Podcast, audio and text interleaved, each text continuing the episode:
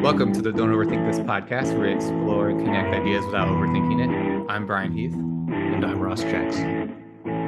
So, Dr. Jackson, this is our eighth podcast. So it feels like quite a momentous occasion, uh, although maybe some people would wait till 10. But I'm curious, what do you think of our podcast so far? Well, I, I think that it's uh, certainly hitting a very narrow and obscure niche. I, I am grateful for our double digits of listeners out there. So, uh, as with anything that is uh, inherently enjoyable, uh, any of the external metrics I would use to measure uh, doesn't capture the success that I'm feeling. How about you? I think it's good that we're doing it. I find it to be very enjoyable internally, as you said. I was contemplating about our like strengths and weaknesses and sort of evaluating from the beginning to the end. And I think our strengths are also our weaknesses in terms of things like preparation. so I think like, you know, most podcasts, most radio shows, those sorts of things, I think are much more prepared and scripted than what anyone would like to believe. But I truly think the listeners out there are getting an, an unscripted, on the fly analysis of items and topics that we find interesting. So is sometimes that results in really, I think, interesting ideas and exploration. Sometimes I think, you know, they're not all, well, you can't always bat a thousand. Well, you know, Dr. Heath, uh, coherence is just an aesthetic preference. yeah. Yes. For the people out there who uh, have preference to our level of coherence, then thank you for listening. So, so Dr. Heath, uh, given the time of the year, uh, this is the season in which many people are sending out holiday cards, wishing people good cheer and health. And, and I noticed that this week you wrote a letter addressed to incompetent leaders. And, and in that letter, you wrote, We expect nothing from you. So, uh, why do you think that it's the case that employees expect nothing from their leaders? And, and what do you think the organizational consequences, if any, are resulting from such low expectations? Yeah, so writing that that letter, part of it was a little bit of, I think, what maybe what employees should be thinking about and expecting nothing. I think, unfortunately, like the tragedy is that employees do expect something from their leaders um, whether they're incompetent or not. And if they are incompetent, eventually I think employees, maybe more seasoned ones, or maybe ones who have explored the idea deeper or explored themselves deeper, will kind of learn to expect nothing. But we've sort of been trained our whole life to expect something from from the leader, and I think maybe we question whether they're incompetent or not incompetent. But I do think that people expect it. I think employees likely shouldn't expect it from an incompetent leader just because they're incompetent. I mean, that's sort of like I feel the a little bit of the the definition. I find it to be when you do expect something from an incompetent leader, you're you're setting yourself up for just endless disappointment and more suffering than you than you need to have already. So maybe there's a bit of defense mechanism to that where people to sort of disconnect themselves from the situation they find themselves in. They don't put their whole effort and energy into it.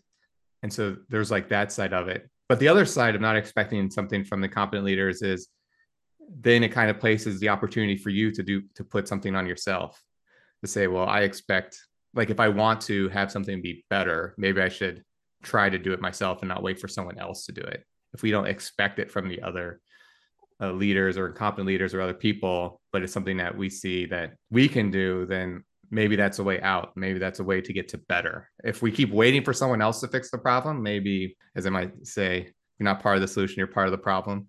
So maybe there's a bit of that. And so I think it's very interesting that you can come to both of these conclusions where if you expect nothing from the leader, then you sort of disconnect yourself and don't bring your full self to work. You don't per- do anything. And that's perfectly logical from one side. But from the other side, not expecting anything from your leader also presents a case where you can decide to do something try to move something forward.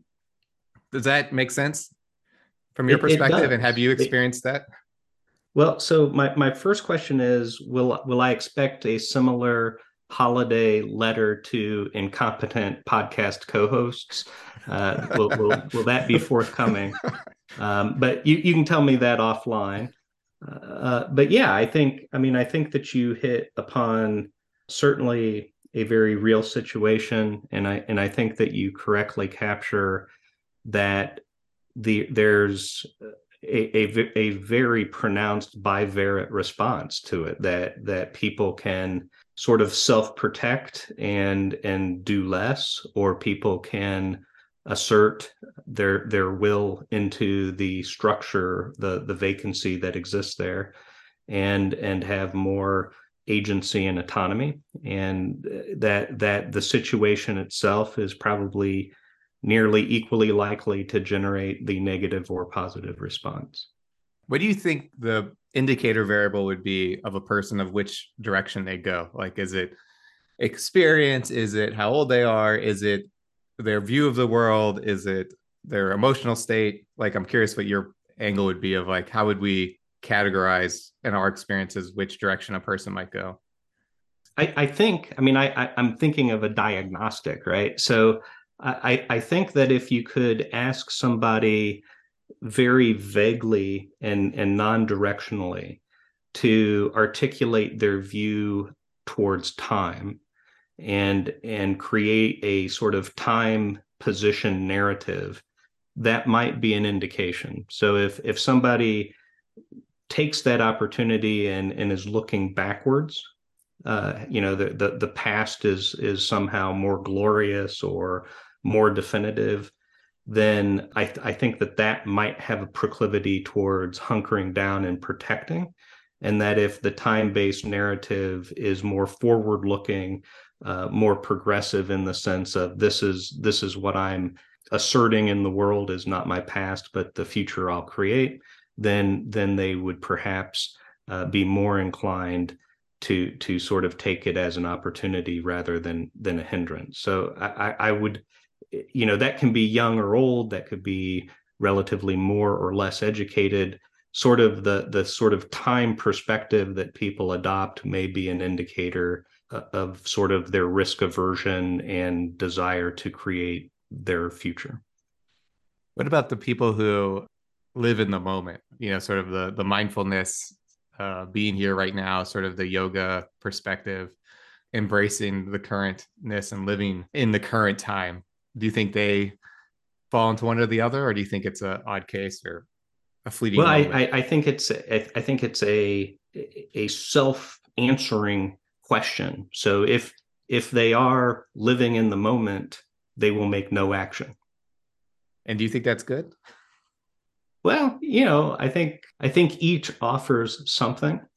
It's the notion of uh, to everything there is a, a season, right? So uh, you know there's there's certainly benefit to each of the three it's it's why they all sustain right i mean if if only if only one generated desirable responses over time we would we would know that that's the universally winning strategy the the simple fact of the matter is is that each each has its benefit but but i would say that from an organizational leadership standpoint each of the three are perhaps not equally inspiring. To me, I think I struggle. Sometimes I'll go and alternate between them depending upon maybe how my mood is at the moment or what maybe if I just had a bunch of ideas in the future and I wish that something could be better in the future, but then it ends up being crushed. Maybe I will revert back to, well, just live in the moment, maybe more of a stoic sort of perspective that I can't control what happens to me, but I can control how, how I react. And I think that's very much of a like live in the moment present sort of scenario. I tend to not look fondly on the past, uh, mostly because I just forget about it and I, move forward. That's just a personal Brianism of uh, I have a hard time remembering things like that, or they're just not memorable to me. So I kind of find that like I alternate between these realities. So I don't know if like that time element is necessarily fixed. And I wonder if you think I guess do you have that experience, and do you feel that if you were to look at an organization as a whole, do they also have this behavior where maybe they maybe they think more of future, maybe they think more past, maybe they alternate between?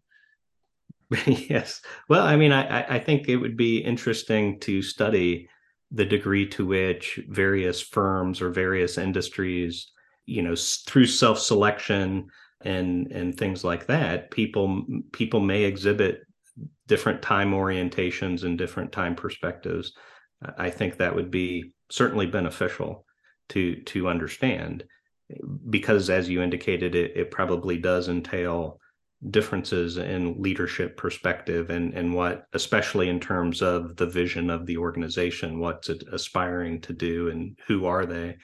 Those notions might play prominently in in the construction of those narratives.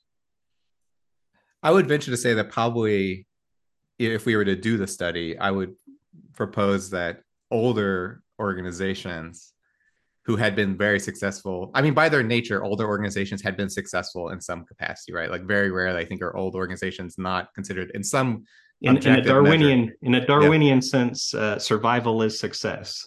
Right, so if right. They, if they've been around, they they are by definition successful. So there's only one way to go from there, because uh, organizations don't last forever it's only going down. So I would imagine. Well, we don't that... we don't know that yet, Brian. Uh, you know, since since we're not at the end of time, there's all sorts of companies that that that uh, may may exist in perpetuity.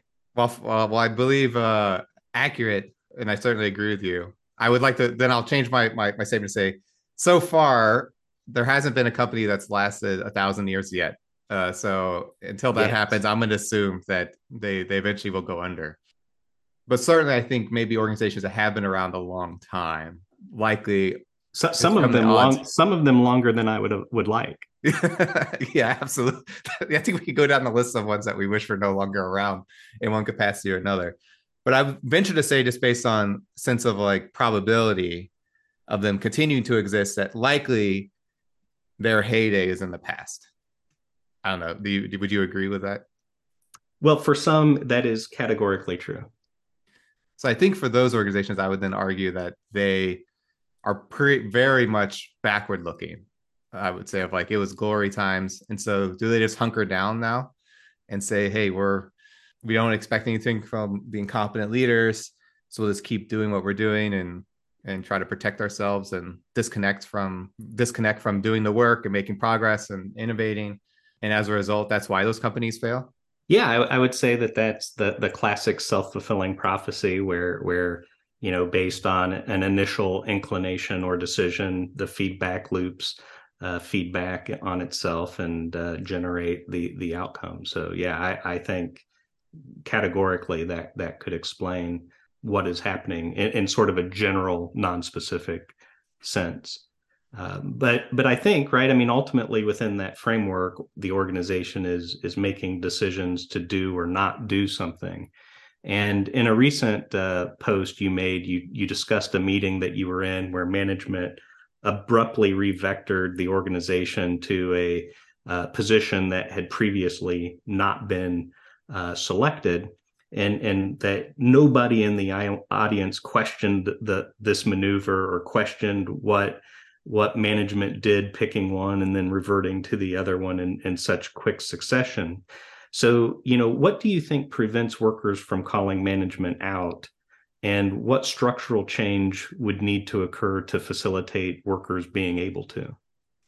So, in this scenario, it was sort of like a surreal moment of knowing and being aware that this was happening in the very moment and watching it unfurl and thinking not just the moment of like the change in the idea and then everyone sort of having this confused look on their face but knowing that behind the scenes there's this like power dynamic that is unfold, unfolding where the those in sort of the audience the the employees are not able or empowered to like say anything against it because maybe there's fear of losing their job fear of making the manager look dumb and then being retaliatory retaliated against so I think that was a, a, big it was it was a very much a surreal moment to watch and, and see. And I think it happens a lot. Um, you sort of say, oh, the leader's right. It's it's almost like a cult sort of following at some point where, you know, it's like, oh, the, the leader says this, do whatever the leader says. Um, it's it's I would I think maybe the the metaphor that I would use is it's a cult of mercenaries. Yeah, yeah. It, it's hey, we're all getting paid money to do this and this person's in charge for whatever reason they control the purse strings. And i think it would indicate that there's an element of fully disconnecting yourself from the job right? So we talked about how you, you know if you're an incompetent leader you don't expect anything from them. So then you just sort of say well i'm just doing what i need bare minimum i need to do to get by but my beliefs and what i truly think don't really matter to the situation even if i notice something that's completely wrong that I'll just sort of disconnect and move forward. And I think that's a big cause of of that. I think some of it might also be the shock and awe of it of like I can't believe this just happened after you know it came out of nowhere so people maybe are not that quick on their feet to think about it so, you know that that could obviously be an element of it but I'd like to think that if people felt authentic and felt safe in what they could say then they would call out something that didn't make sense to them because likely they would feel that that adds value to the conversation that other people likely feel that way as well and then they can kind of move forward. But clearly in this sort of situation that that wasn't the case people did not feel that way. So i think ultimately what happens is things just get covered up. You know that's how corporate goofy stuff happens. That's how ethics things happen. That's why things explode uh, when they shouldn't be you know um, that's why the ford pinto fuel system kind of trade-off happened between it costs like I think a couple cents to add a, a rubber bladder to the to the the gas tank so it didn't explode upon impact, but they did the math and decided it was worth you know the lives cost. So I think that's when those sorts of elements just sort of like creep into decision and has dire consequences at the end point. But in that moment, because you're a hired mercenary, it's it's not necessarily about what happens at the end of the war, what's happening in the battle right now, and how do I how do I get my piece. I, I, think sadly uh, you, you point that there's a lot of downside risk and and I, I, really wonder what if anything is is the upside benefit right? I mean it, it would be seldom is it the case that so, somebody needs the incorrect support of their position uh, either for their ego or for the decision itself. So you know giving silence to something that you think is absurd or at least questionable doesn't really generate much if any real benefit. But as you indicated not doing so exposes a lot of downside risk. So um, I, I, think that that's a a issue that warrants a, an examination of the structural impediments to allowing people to speak up. Yeah, one of your posts you wrote about things making sense and how the human brain sort of how we'll make things make sense. So I think you just said that this activity and behavior doesn't make sense, but maybe you could do the audience a favor and do your best attempt at making this make sense. like what, what, well, how does this make sense? Or how, what is the delusion people are telling themselves to make this make sense?